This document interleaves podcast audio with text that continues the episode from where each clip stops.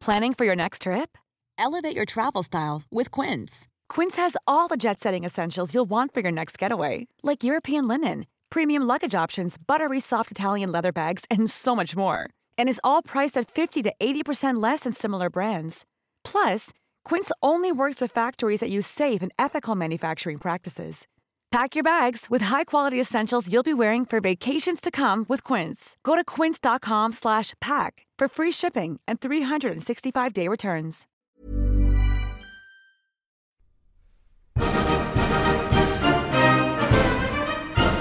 Many years ago, Riley Knight completed a degree in history. This proved to be a bad move, as it was absolutely useless for him. Until now. Here's some half-assed history.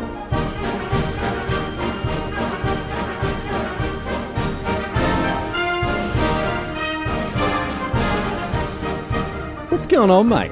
Great to have you along for some more half-assed history. This week on the agenda, going to be having a chat about a famed warrior king. You might have heard of this bloke. He was responsible for the foundation of the Zulu kingdom in the early 19th century. His name, of course, King Shaka Kazenza uh, often referred to as Shaka Zulu, because of course it was the Zulu people that people that he led. Now he started off as the illegitimate son of a Zulu chieftain, but he rose to power with a clever combination of politicking and diplomacy, and also a you know fair bit of good old fashioned military prowess and the horrible murder that comes with it.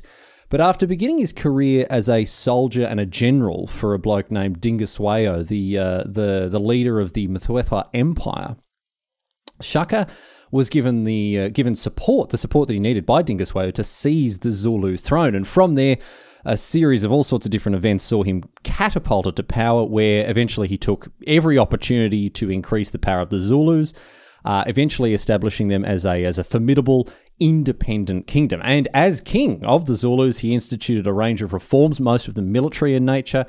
Uh, that enabled the Zulu kingdom to remain the, uh, I mean, one of, if not the strongest military power in the region for a good amount of time here. This bloke gifted strategist, gifted tactician, and uh, within the space of a lifetime, really, he turned what was a small chiefdom, I think it's fair to say, into a mighty kingdom. And uh, even today, of course, there's a lot of interest in his story, but uh, unfortunately, there's not a lot of clarity in his story due to the way that this, you know, this tale has been twisted and distort, distorted over the years. We'll, we'll, talk about this in due course. Anyway, before we start properly, uh, I want to thank Mitch Massa, alert listener Mitch uh, for getting in touch with some uh, some great topic suggestions. One of which was indeed Shaka here. So cheers, uh, cheers very much, mate, uh, Mitch. Very very interesting to read about this bloke here. But let's get to it. Let's get across. Uh, well, got a lot. Obviously, got a lot to get across as ever. Let's get stuck in and learn about this bloke. Here we go. So we're going all the way back here. Going all the way back to 1787, end of the uh, end of the 18th century. There when around July of that year,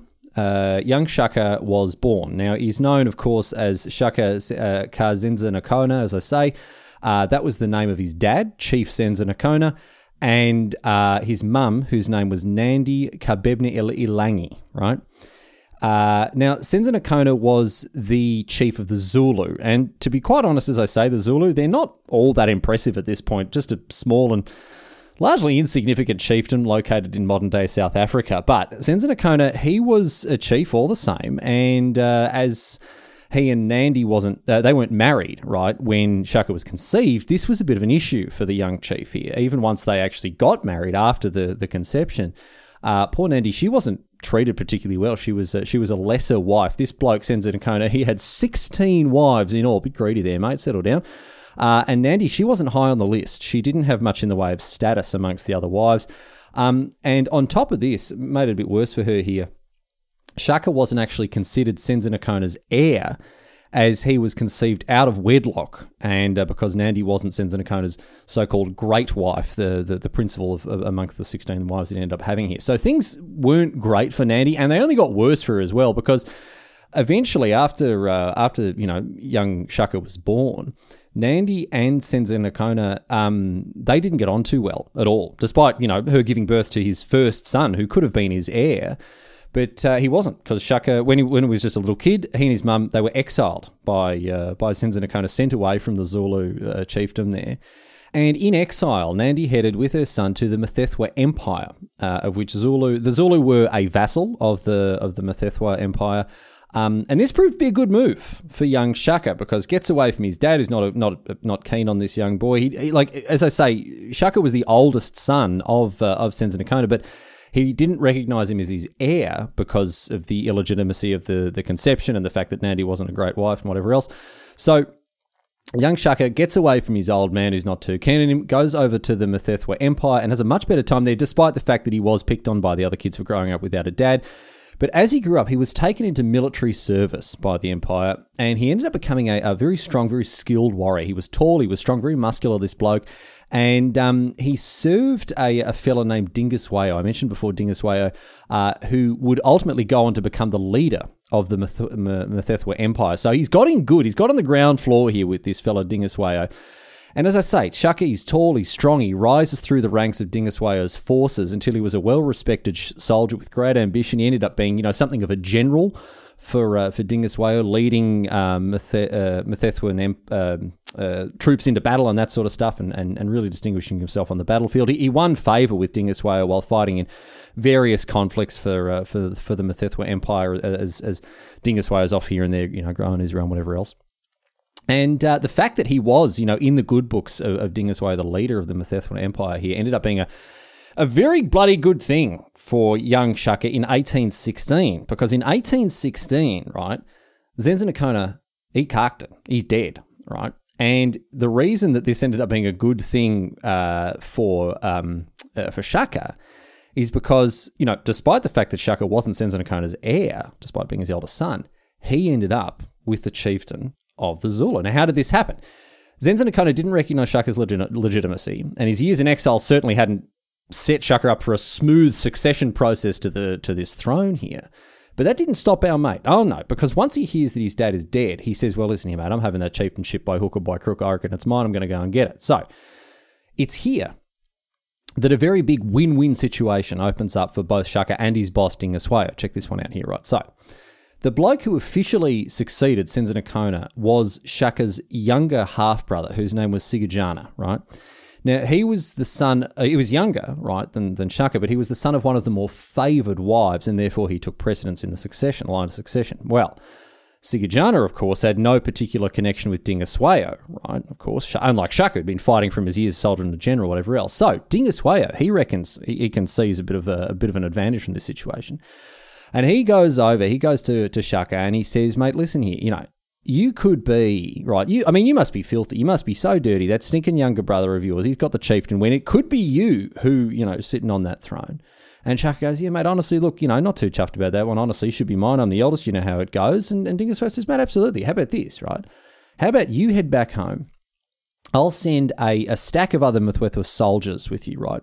Bloody, you know, do your brother Sigujana in, you take the chieftain for yourself once he's dead, and everyone wins. And Shaka goes, well, mate, sounds like a great deal for me here. Sounds like maybe it's too good to be true. What's going on? I mean, how does everyone win? Certainly, Sigujana doesn't win. That's, I mean, that's, you know, that's very obvious. But what's in it for you? Why are you giving me troops to take back with me here? What's the catch? And Dingiswayo goes, mate, don't even worry about it. Use your brain. Think about it. Because I don't know bloody Sigujana from a hole in the wall, do I? Whereas you and me, we're mates. You know, we go way back. You've been looking after me on the battlefield for a long time. And Shaka goes, aha, I see. True, rightio. Here we go. I go and get the chieftainship with your help. Then you've got me as a you know loyal and, and grateful vassal in charge of the Zulu.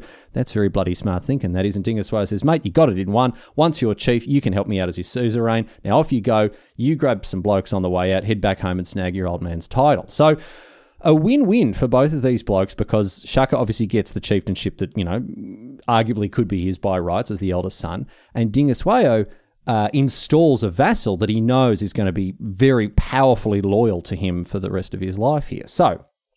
This is exactly what Shaka does.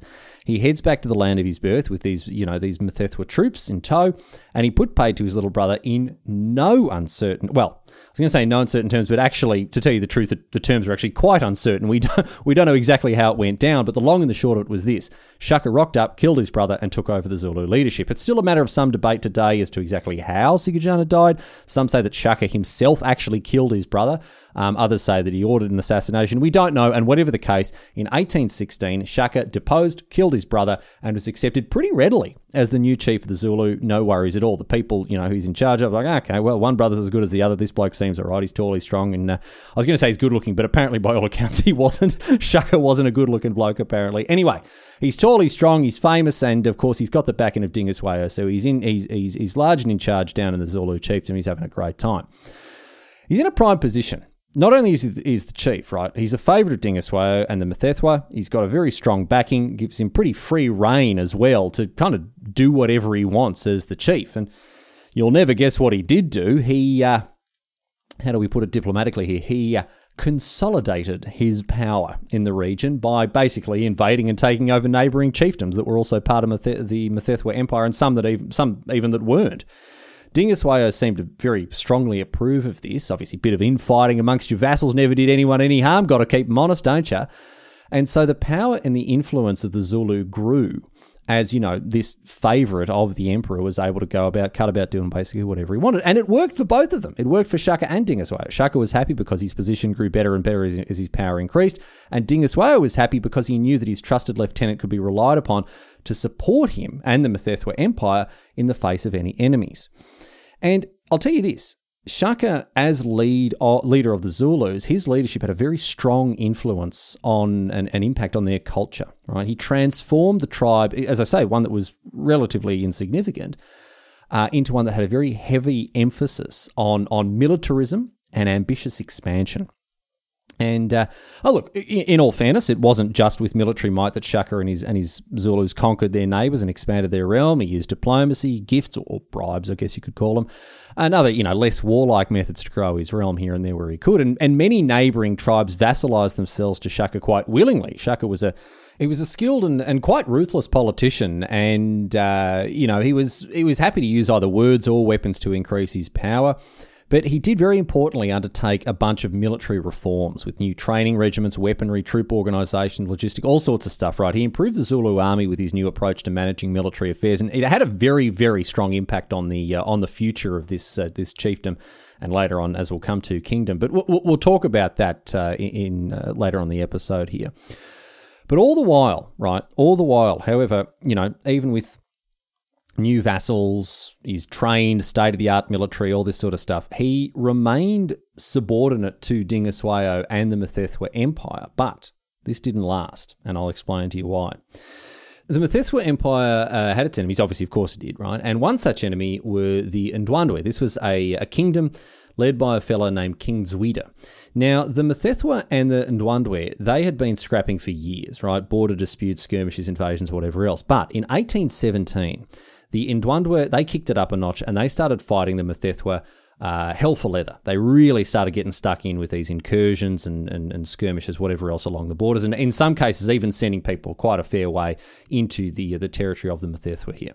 Now, Dingiswayo obviously responded wasn't going to take this lying down. Like Shaka, he's not afraid to fight on the front line, so he himself led his troops into battle. He went off to defend his empire from uh, from incursions, but this proved, can you guess, to be a bad move as Dingiswayo was captured and ultimately executed by the Ndwandwe, who were obviously keen as anything to invade, take over the Mthethwa, and this was just a freebie, capturing their leader, being able to chop his head off or whatever else, and that was the end of him, right? Fantastic. So now, with Dingiswayo, I don't know that they actually chopped his head off, I don't know how they executed him, but they killed him all the same, and with him dead, right?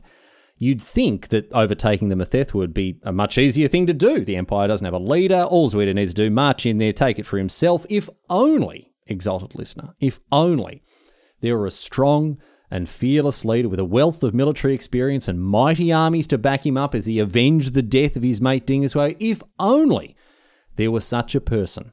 I mean, you know, you might have already guessed that Shaka swung into action, gathered his troops, and marched off straight away to fight the Ndwandwe. And you'd be absolutely wrong, you bloody idiot, because the Ndwandwe were that powerful that the Mthethwa, uh, the, the Mthethwa and the Zulu and everyone else were pushed back by their, their incursions. They had that much momentum, that much strength, initially at least, that even Shaka and his Zulu armies were, were powerless to resist. But as the Ndwandwe encroached further and further into Mthethwa territory, people there realised that they're in a spot of bother. They're scattered, they're divided, they're leaderless, they're heading towards chaos and eventual defeat here. They had to do something. And so they rallied all these disparate tribes and cultures and whatever else that had all been unified under the Methethwa Empire that was now on the verge of collapse. They found a new rally point. And that rally point was, of course, Shaka and the Zulus. While he didn't have any kind of claim to the, the leadership of the Methethwa Empire or anything like that, People knew him. They knew he was a strong and courageous fighter. He effectively took over the empire as people looked for a new rally point, a new place that they could pin their hopes and, and, and send their soldiers to try to fight back these uh, incursions uh, from the Ndwandwe. Other tribes accepted his leadership. They gave him troops to lead against the uh, the enemy here, and Shaka began to push back against King Zwide quite effectively indeed. He resisted these incursions, eventually forced the uh, the Ndwandwe into a pitched battle uh, which was known today as the Battle of Gqokli Hill. Now, our knowledge of this battle is a little shaky. There have been some very fanciful accounts of the battle over the years, but here's a basic picture. Shaka and his forces, as I say, I mean, they're outnumbered, right? The, the Ndwandwe have, have got a huge number of troops, but Shaka, he, all the same, he faces them in this open battle. Despite being outnumbered two to one, he took advantage of the terrain. He parked his troops up on top of a hill and he relied on the training and the weaponry of the Zulus and their allies to carry the day. And I'll tell you this, it did exactly that. The Ndwandwe, they attempted to fight. They attempted to fight the Zulu on this hill, obviously fighting uphill, absolute disaster. Never an easy thing to do. And as the uh, Ndwandwe were attempting to advance up the hill towards the Zulus, uh, Shaka sent his reserves that had been hiding behind the hill around the rear uh, of the Ndwandwe forces, encircling them, trapping them at the bottom of the hill, and while the fighting was fierce and bloody, and while thousands of people lost their lives, Shaka and his forces had the better of it, and they routed the Ndwandwe.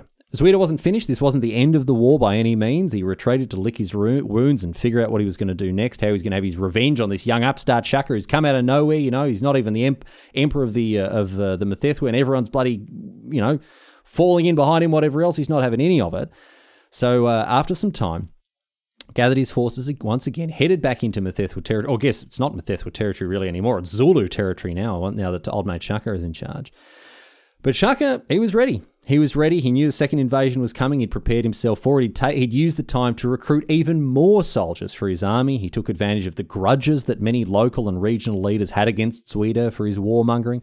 He was able to pull, pull together a large number of new troops as a result and he trained them, he armed them, he put his reforms into practice, he taught them more advanced warfare tech, uh, warfare techniques and strategies. Again, we'll talk more about these reforms in a little bit. They're quite interesting, but for now, the stage is set for the uh, for the, the, for the final showdown, the decisive battle against Zwide and the Ndwandwe.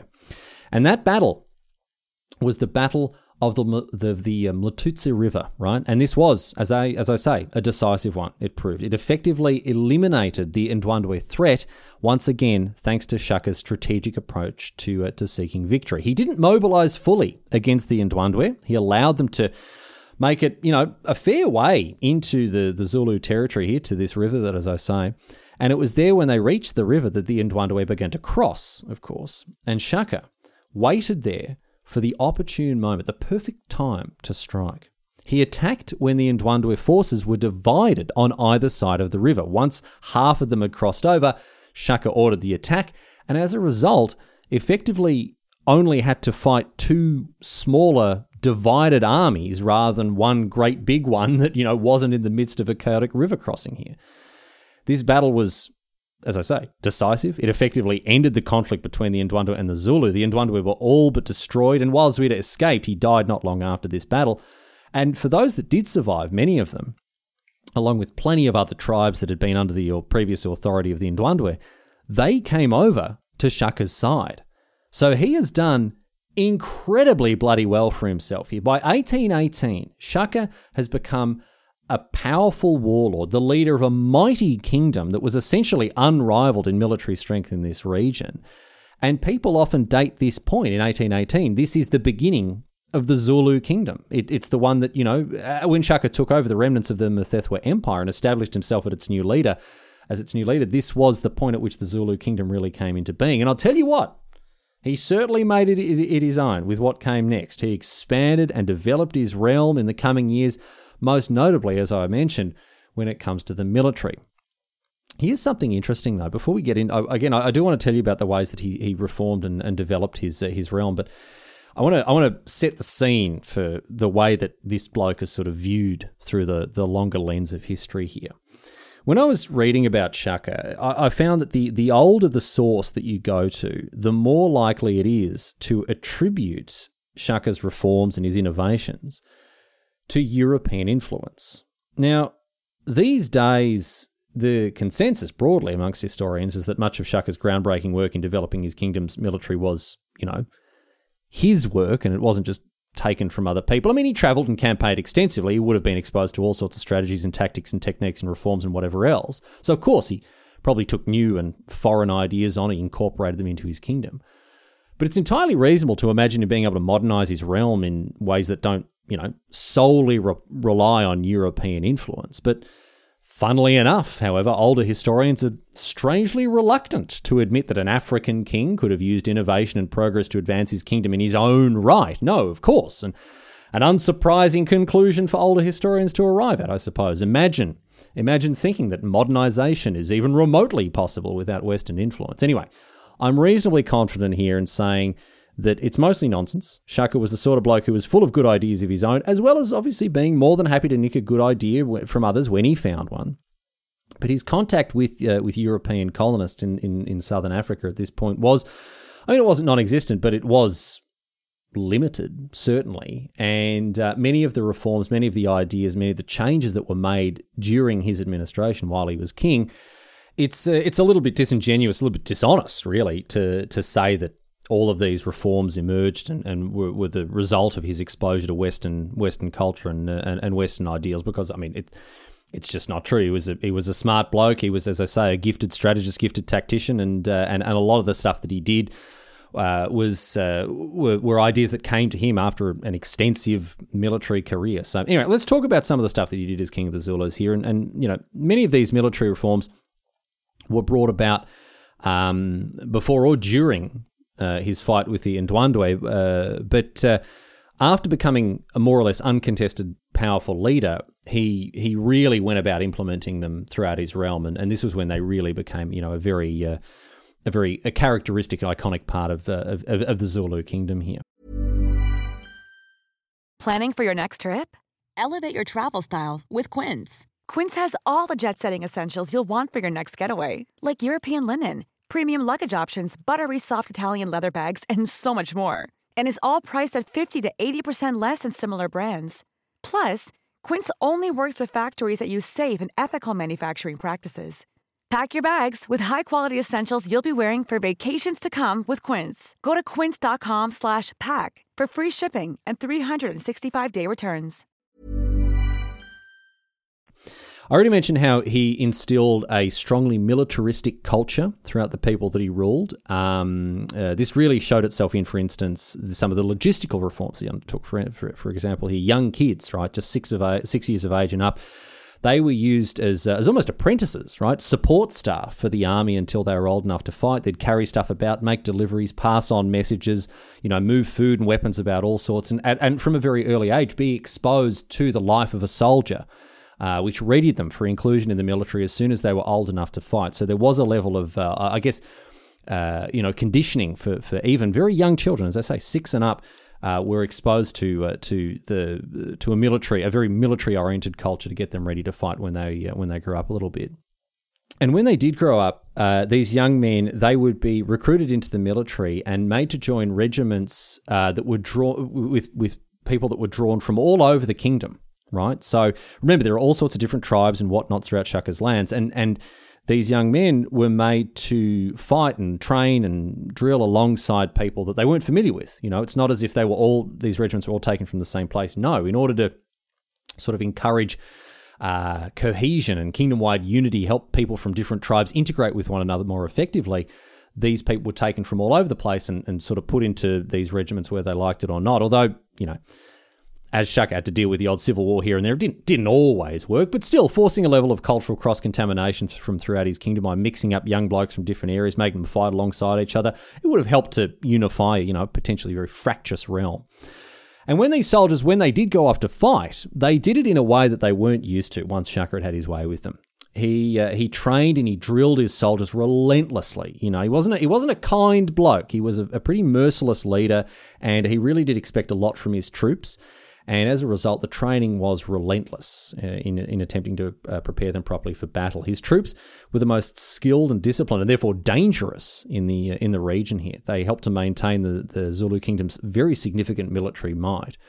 And as I say, he wasn't a merciful leader. He pushed he pushed his soldiers to breaking point. He made it clear that you know there was terrible punishment uh, that awaited any soldier who failed in their duty, and not just the soldiers, but their families too. So a bit of the stick rather than the carrot there for Shaka in, in attempting to get these uh, the best work out of their soldiers. But I mean, look, I suppose it helped to get the job done because his uh, his soldiers. I mean, he expected them to be brave, strong, and, and, and tough as nails, and, and largely speaking, they were. Check this out: he wouldn't let them wear shoes.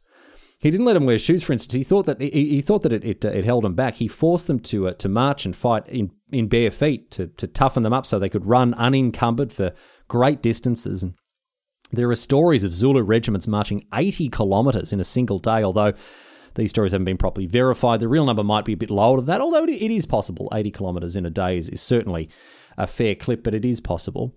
Um, and Shaka also, very importantly, made significant changes to what his soldiers were, were equipped with. Uh, the typical weapon of soldiers in this part of the world at this time was the assegai. This was a long spear or javelin designed to be thrown, right? But Shaka wasn't a huge fan of these weapons. He didn't take them off his soldiers, but he changed their loadout, I guess if you want to call it that. Uh, and he had his troops also use a weapon called the Iklwa, right? Which was essentially a very, very short spear with a head like a dagger. I guess if you want to look at it this way, it was like a dagger with a very long handle, right?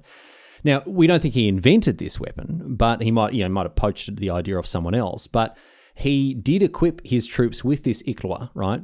And it was used in close combat, unlike the assegai. It made the Zulu unbeatable at close range. They'd piff off their assegais for, you know, skirmishing and whatever else, and then they would move in very quickly behind their cowhide shields and fight hand to hand with their Iklwa and, uh, and these great big shields. You, have seen these shields, we'll talk about them in a second.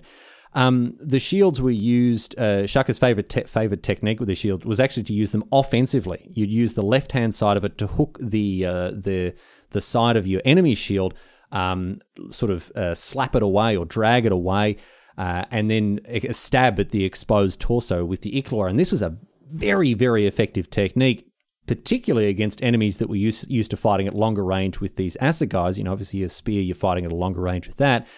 And um, this uh, this close quarters fighting was another thing that made the Zulus, you know, just that bloody formidable as enemies. Uh, I want to talk more about the shields, of course. You may have seen the iconic these iconic Zulu shields. They were treasured objects. They remained the the property of the of the kingdom even when they were used by soldiers. You, you know what they look like: big, huge oval or leaf shaped things, black and white cowhide. And what was what's really cool about these shields is that they were fashioned in a way.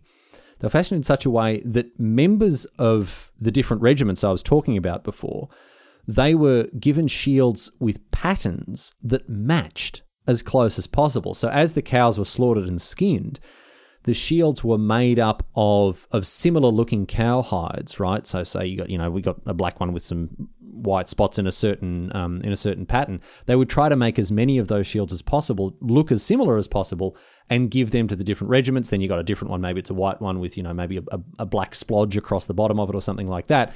They'd try to make as many of them as possible. So they would try to homogenize these shield designs and give them to individual regiments so they could almost be you know identified by their it's not too dissimilar from European heraldry if you want to look at it like that but they had to use the rather more organic forms that were found on the you know not an easy thing to do uh, when you when you're using you know natural cowhide but they tried to have uh, have each regiment, you know, with its own sort of design-ish, right? Which is, I think, a very, very cool thing um, that uh, you know that they did there. Anyway, it wasn't just the weapons uh, that that Shaka changed, but also how they were used, right, and how how they were used in formation as the Zulus fought uh, that made them so unstoppable here. Shaka came up with a tactic known as the bullhorn formation.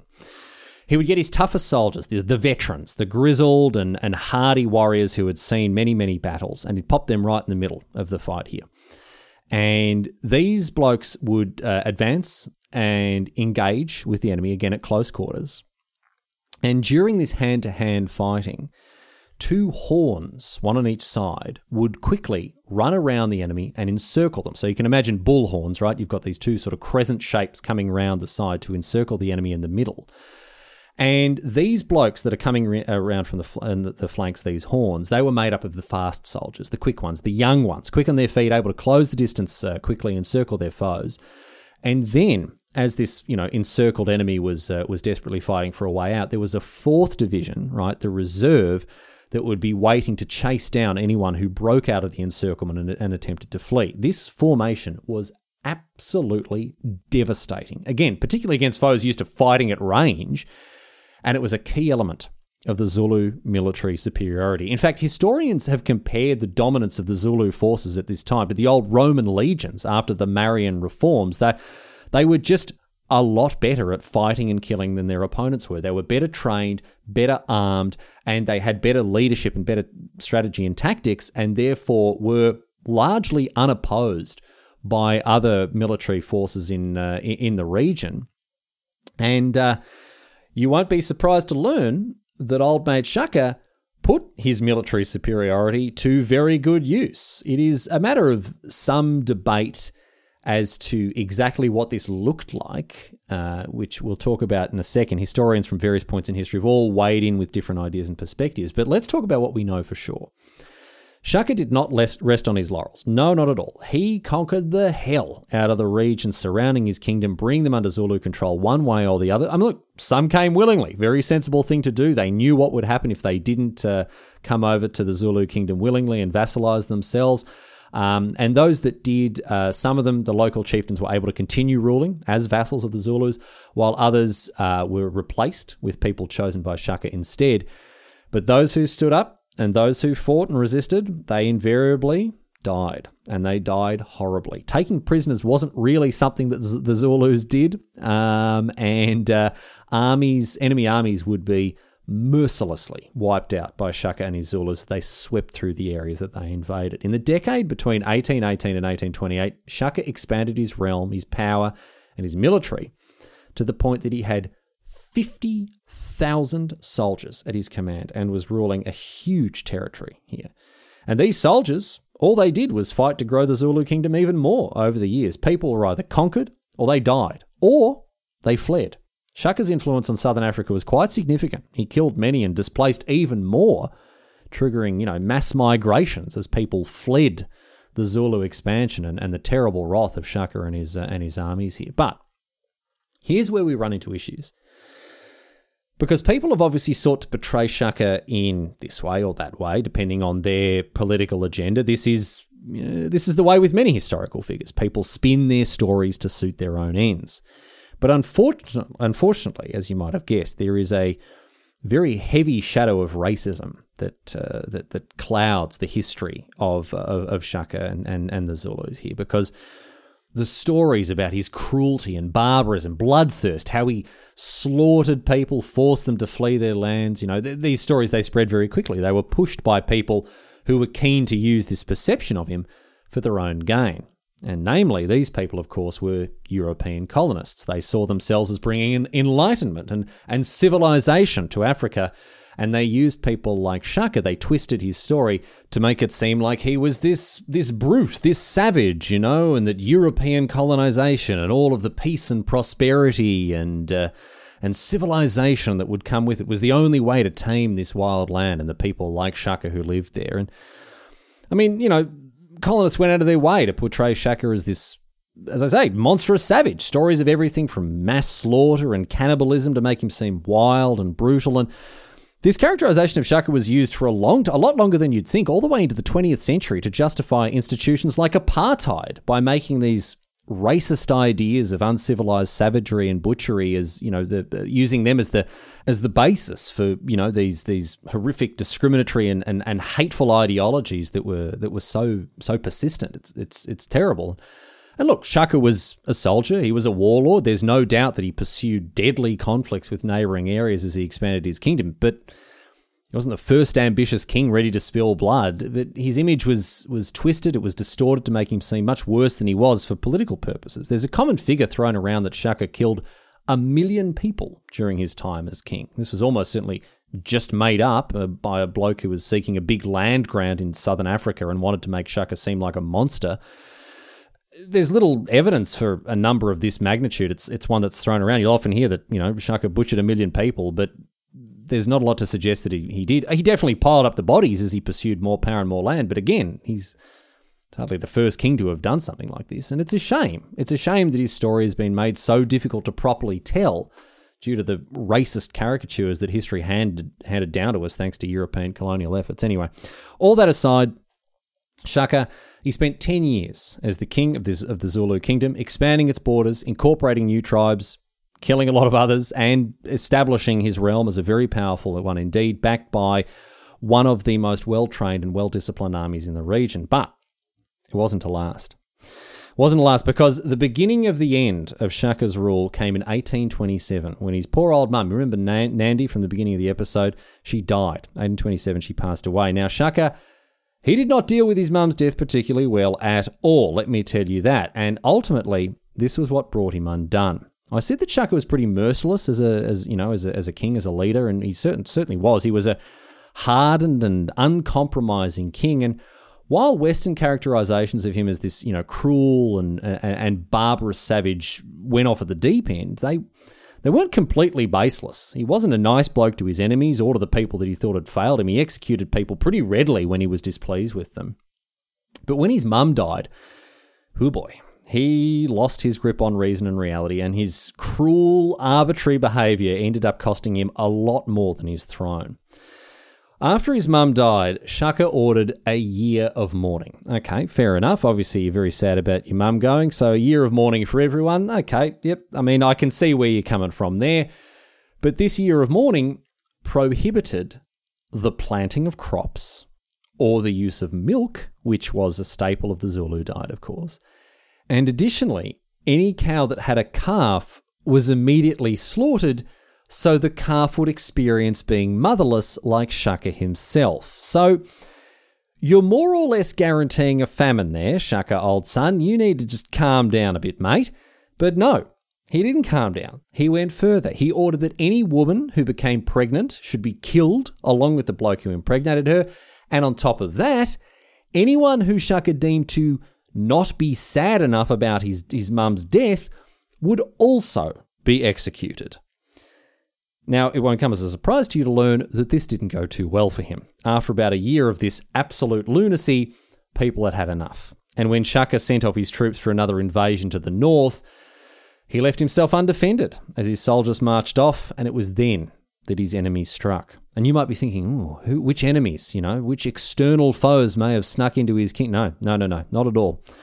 It wasn't external ones. Oh, no, no. It was actually, in fact, his own brothers, his half brothers Dingane and Mlangana, right? These two uh, were were other sons of uh, of Senzangakhona, and they'd had, had enough of his nonsense. I mean, as had everyone else, since he kind of lost the plot. They they're all sick of Shaka and him just you know killing people everywhere and you know risking a, a widespread famine with these ridiculous rules that he put in place.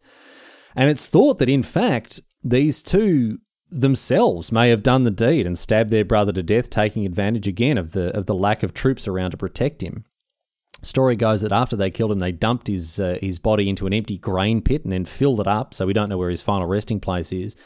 But whether that's true or not, after he was killed, his brother Dingane took over the kingdom, but he had a new problem on his hands because you know all these troops that Shaka had sent off on the latest campaign were all very fiercely loyal to their king and Dingane had a bit of a tough job holding on to power as the successor of Shaka, who again had the fierce loyalty loyalty of all of his soldiers. He ended up just bribing them. He ended up just paying them all off to uh, in order to support him as the new king. Um, and then very methodically, Dingane worked his way through the Zulu military and the government and just killed anyone who had been closely aligned with Shaka or anyone who he thought harbored a grudge uh, over his death. Dingane certainly, uh, you know, tied up all the loose ends and did a pretty good job ultimately of shoring up his grip on power.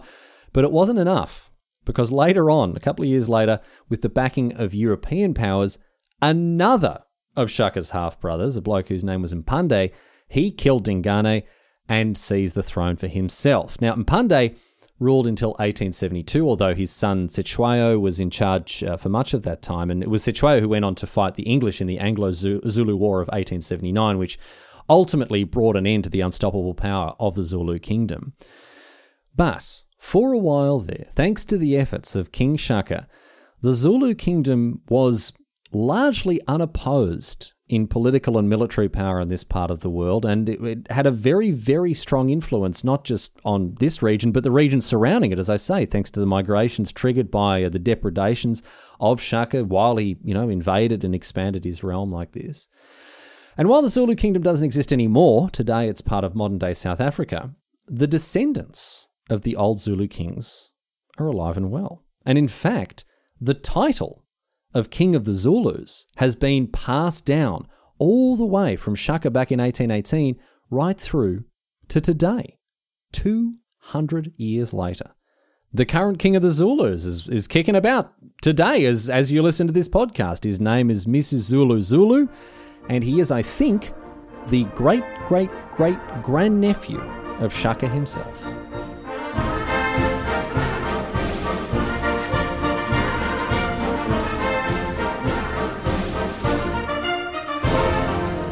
But that's it. That's all she wrote today, sports fans. That is the story of King Shaka kaSenzangakhona. And uh, once again, a big thank you to Mitch for sending it in as a topic suggestion. If you'd like to do the same thing, here come the boring housekeeping announcements for you to, uh, to I mean, a lot of you just skip over them. So goodbye, I guess.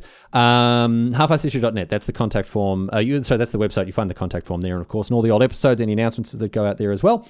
Uh, if you want a direct link to the feed, anchor.fm slash Half-Arsed History. Thank you to Anchor for putting the podcast up. Um, what else? Of course, the Patreon. Thank you to all the people supporting me on Patreon, patreon.com slash half history. Uh, you can get across that, support the show financially if you so choose, but you don't have to. The podcast is and will always be free. But uh, one of the reasons, one of the reasons that you don't have to listen to ads, um, apart from this one, I guess, uh, is all the people on Patreon supporting me. I have no plans to add ads to this podcast in the short term, and as long as um, you know those dollars keep coming in on Patreon, I don't have any uh, I don't have any intention of changing that. So thank you to everyone who is supporting me on Patreon, and thank you for you to just for listening to this dumb podcast as well. You're supporting me, even if it's not financially, just by getting those numbers up, just by telling people about the podcast. So thank you very much indeed uh, to you. And that's it we're done. Going to close out the show, of course, with a question posed on Reddit. We'll see you back here next week for more Half-Arsed History. Until then, leaving you with this one who comes to uh, this question, which comes to us from Paladin Luke. And I imagine many of you have already guessed what kind of question it's going to be. If Shaka Zulu and Genghis Khan never even met, then who was Shaka Khan?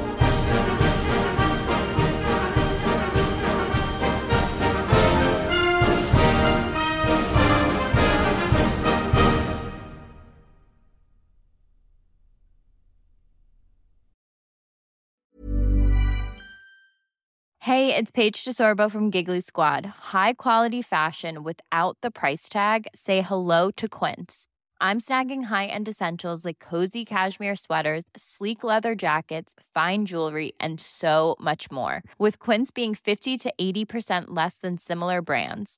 And they partner with factories that prioritize safe, ethical, and responsible manufacturing. I love that. Luxury quality within reach. Go to quince.com slash style to get free shipping and 365 day returns on your next order. Quince.com slash style.